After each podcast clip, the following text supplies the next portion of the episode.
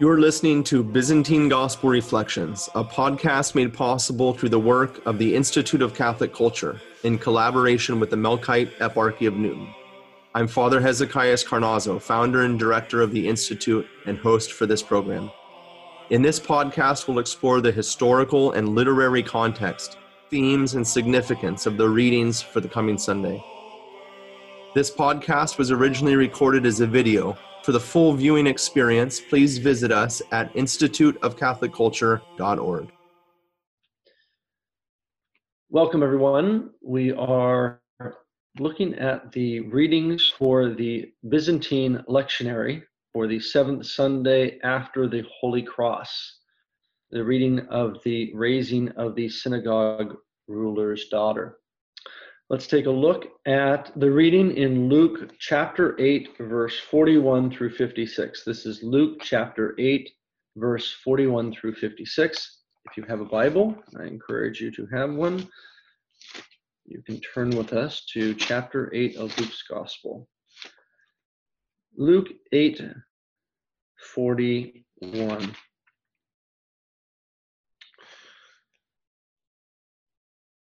There came a man named Jairus, or Iairos in the Greek, who was a ruler of the synagogue. And falling at Jesus' feet, he besought him to come to his house, for he had an only daughter, about 12 years of age, and she was dying. And he went, the people pressed around him, and a woman who had a flow of blood for 12 years and had spent all her living upon physicians, could not be healed by anyone, came up behind him and touched the fringe of his garment, and immediately her flow of blood ceased. And Jesus said, Who was it that touched me? When all denied it, Peter said, Master, the multitude surround you and press upon you. But Jesus said, Someone touched me, for I perceive that power has gone forth from me. And when the woman saw that she was not hidden, she came trembling and falling down before him, declared in the presence of all the people why she had touched him and how she had been immediately healed. And he said to her, Daughter, your faith has made you well. Go in peace. While, he was still speaking, a man from the ruler's house came and said, your daughter is dead. Do not trouble the teacher anymore. But Jesus, on hearing this, answered him, Do not fear, only believe, and, and she shall be well. And when he came to the house, he permitted no one to enter with him except Peter and John and James, and the father and mother of the child. And all were weeping and bewailing her. But he said, Do not weep, for she is not dead, but sleeping. And they laughed at him, knowing that she was dead. But taking her by the hand, he called her, saying, Child, arise. And her spirit returned, and she got up at once. And he directed that something should be given her to eat. And her parents were amazed. But he charged them to tell no one what had happened. So, a little bit about context here. This is occurring toward the end of the Galilean ministry. Jesus has not yet begun his trip to Jerusalem. That will happen in the next chapter after the transfiguration.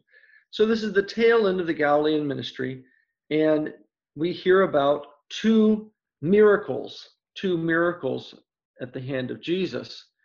Both of them, of course, are related, they're in the same story.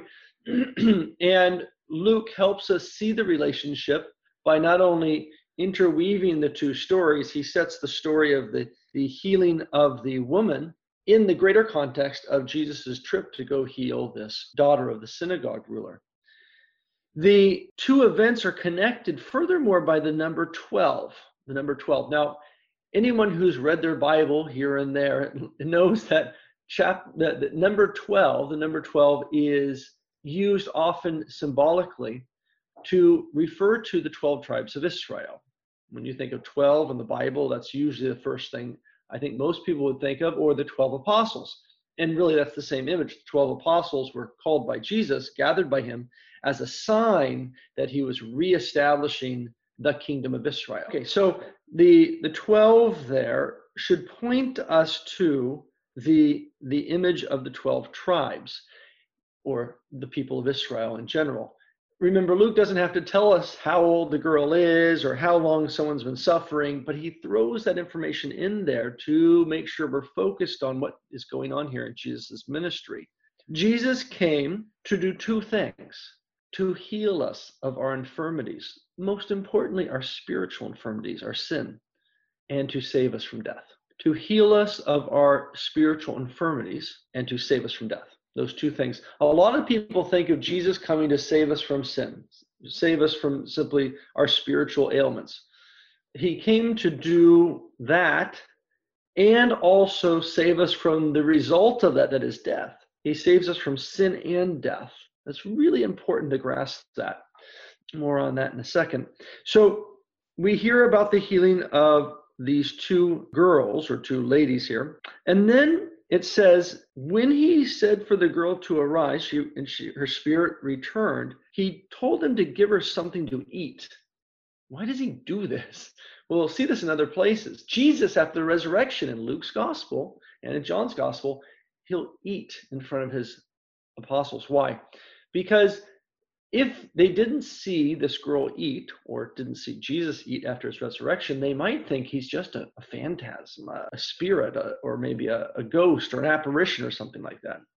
But the fact that he's eating physical things shows he has a physical body. And so, therefore, this girl also who is eating is shown to have her body. She's been raised from the dead with her body physical resurrection. And it's important uh, for them in that period, especially for the um, for the a Gentile audience to hear this. Remember, Gentiles typically coming out of that Gentile world, they were dualists. The material world was evil or irrelevant, including your body. So for them, salvation was to be freed from this world, from this material world, from this fleshy world, and to float off into the clouds to be with the spirit gods. But that's not salvation in, the Judeo Christian tradition. God, one God, created everything and it was very good, both spiritual and material, very good. And so in the Judeo Christian tradition, salvation is not simply being saved from this world. No, it's the restoration of this world.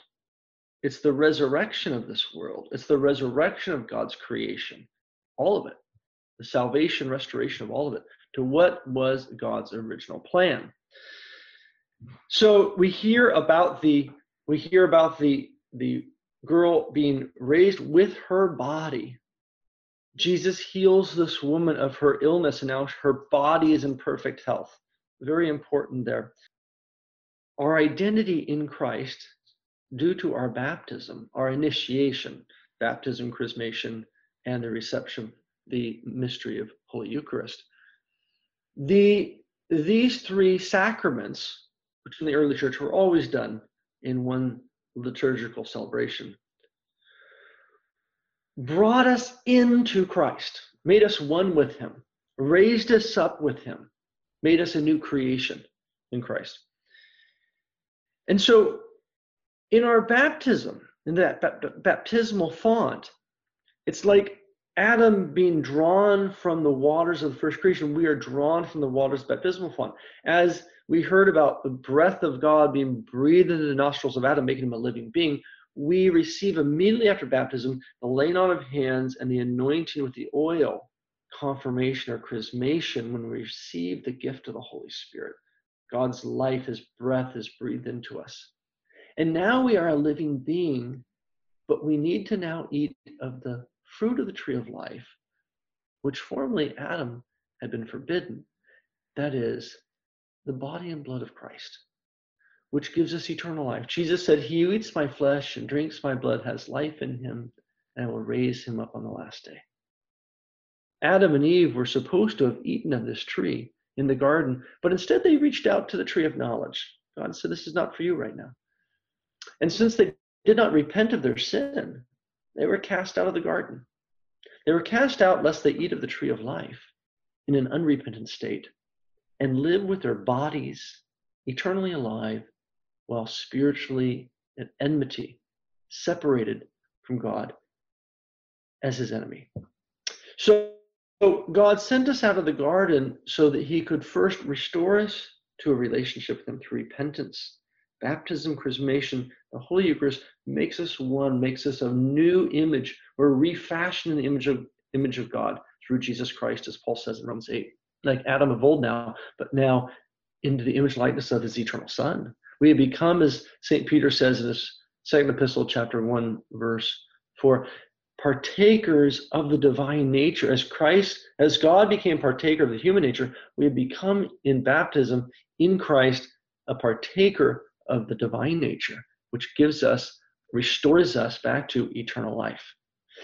And now you might say, I, well, Father, that's very nice, but I know lots of Christians who have been baptized, chrismated, and received Holy Communion. And, and I know Jesus says, He who eats my flesh and drinks my blood has life in him.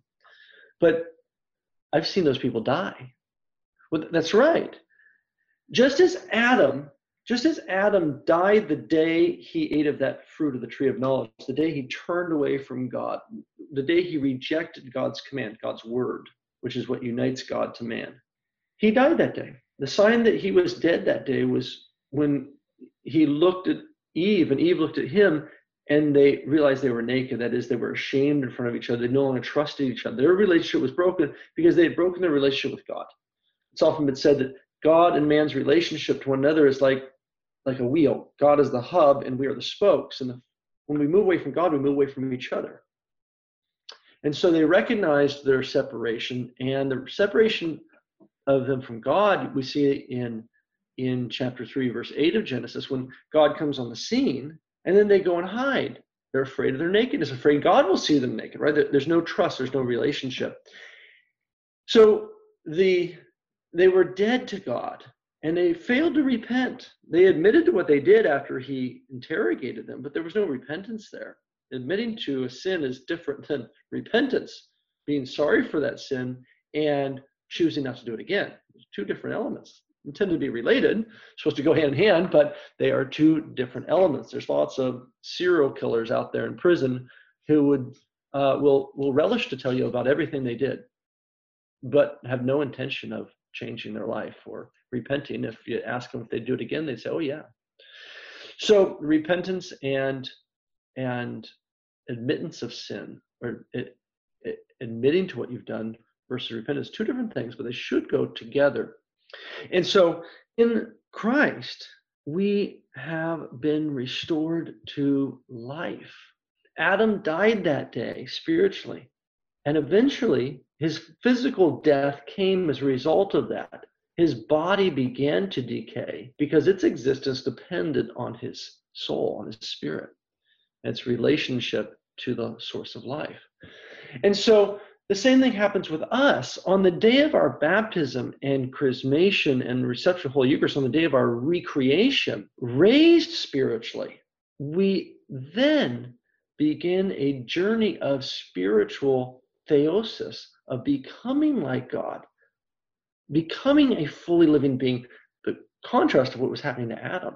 And just as Adam's physical death eventually came, lagged behind his spiritual death, so our physical resurrection comes as a result of and may lag for a time from our spiritual resurrection, our baptism. And when does that happen? That, that happens, of course, at the end of time. We are, in our initiation into the church, we have received his, his body and blood. And he, he says, He who eats my flesh and drinks my blood has life in him. I will raise him up on the last day. This is in John chapter 6. I will raise him up on the last day. This is the purpose of the holy mystery of the Eucharist. This is why we receive Holy Communion, so that our flesh can be united to his resurrected flesh, so that even though we may die, we too, as he died, we too may rise from the dead. That will happen when he comes again. What do we do between now and then? Well, it's very simple. We've been baptized into Christ. We have become one with him. As we say in the in the as we sing in the baptismal service, all of you have been baptized into Christ and put on Christ. This is Galatians 3:27, like a garment. We become one with him. We're a member of his body. And therefore, if we are Christ on earth, we are his hands, his feet, his mouth, to the world. And so our job, as St. Paul says here, is to walk in the works of Christ, walk in the good works, walk in these, the ways of Christ, between the baptismal font and our bodily resurrection, between our spiritual resurrection and our bodily resurrection, we have one job to be Christ here on earth, to walk in his way. So let us glorify Jesus Christ, not only in spirit, but in our bodies on this journey between the baptismal font and our resurrection from the tomb, so that we may glorify him with his eternal Father and his all holy, good, and life giving Spirit, both now and ever, and to ages of ages. Amen. Thank you for joining us for the Institute of Catholic Culture's Byzantine Gospel Reflections podcast.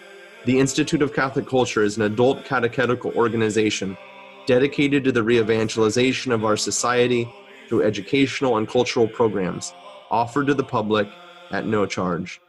I invite you to explore all we have to offer, including over 900 hours of on demand catechetical opportunities, and sign up for our upcoming events by visiting instituteofcatholicculture.org.